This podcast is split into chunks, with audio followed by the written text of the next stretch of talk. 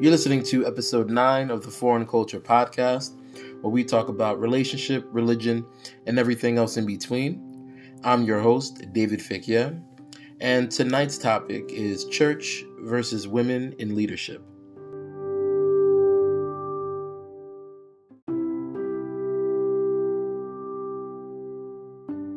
You know, having three sisters has honestly shaped my perception of women for the better. You know, they've they've given me insight about you know what it takes to be a woman, about the the issues that women go through, the sacrifices that they make, the dreams that they have to put aside for the sake of family.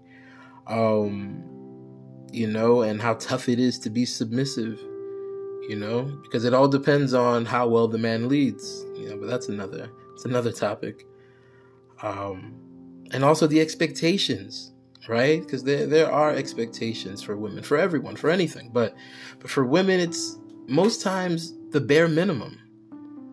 You know, they don't really expect much from women other than, you know, having the ability to endure, to be strong, to be tough. But other than that, they expect you to know how to cook. They expect you to know how to clean have children, be submissive. But there's a lot more to offer. You know, and if and if you're a lady listening right now, you can agree. You know, a lot of the women that I know, or let's say this, like out of all the people that I know, women are the ones that are the women that I know are more financially literate than the men. They know how to budget. They know how to save. You know, they they don't just spend their money. Don't let Instagram fool you. Don't let those TikToks about Amazon packages fool you.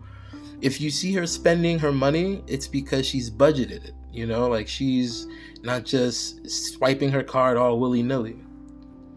Women are more visionaries than men. I honestly believe it. You know, I've always been told that a man, he's able to see five to 10, five to 15 years in the future, but a woman's able to see 30 to 40 years in the future.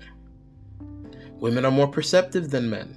You know, they're able to see motive, they're able to see intent. You know, if a lot of times if you see a woman say like, "Oh, you didn't see that?" There's a reason for it. you know, women pay more attention than men do.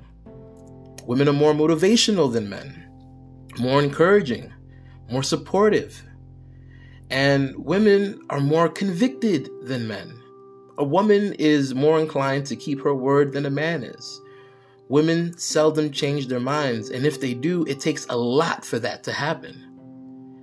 But what's crazy, or not crazy, but what's unfortunate is that a lot of these expectations that, you know, society or men have for women in the household, it translates to the church. You know, and you can tell by the ministries that a lot of the sisters are in, right? The cooking ministry, the cleaning ministry, the babysitting ministry. And, you know, the excuse that you'll hear is, well, you know, they're the ones that are best fit for it.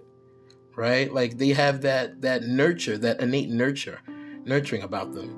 I get it, you know, but what's interesting is that like when it comes to the the ladder of leadership, it's as though like only men can climb it.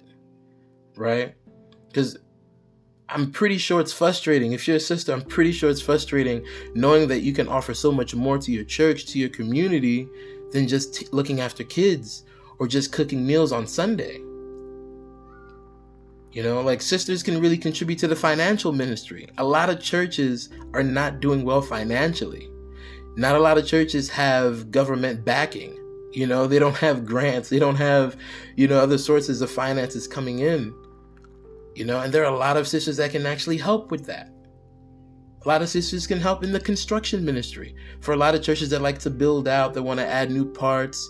And one thing that my mom has always told me, she was like, a man may know how to hammer a nail, but a woman knows where to hang the picture. And this again goes to to the being a visionary, the perception that a woman has innately.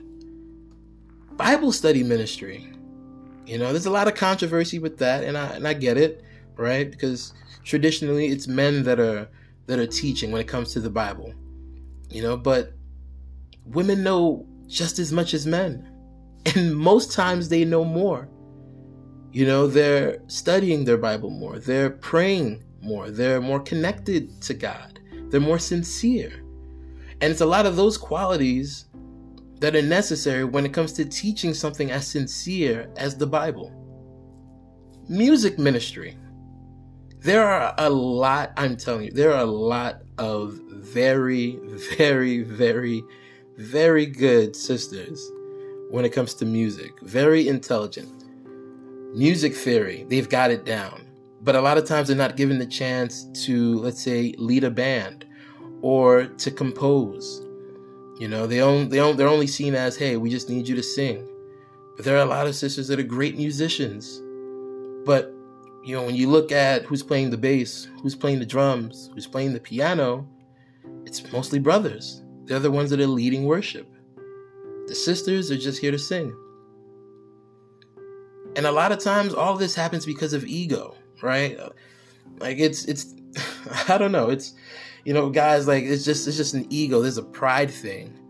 You know, where it's as, you know, no, it couldn't it couldn't be her. The sister's job is only to do this. The sister's job is only, you know, to to be here. But when it comes to the serious matters, we leave it up to the men.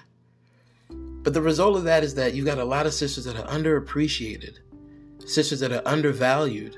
And it's an untapped resource because there's so much unheard wisdom from sisters, so much that could honestly help benefit the church, things that can help the church progress, things that can help people, you know, overcome certain sins. But you're not really giving the mic to sisters to speak. You're not really giving them the platform to to show what they can honestly offer to the people of God. And then what's ultimately going to happen is these sisters leave. These sisters, they go elsewhere. And then who does that help?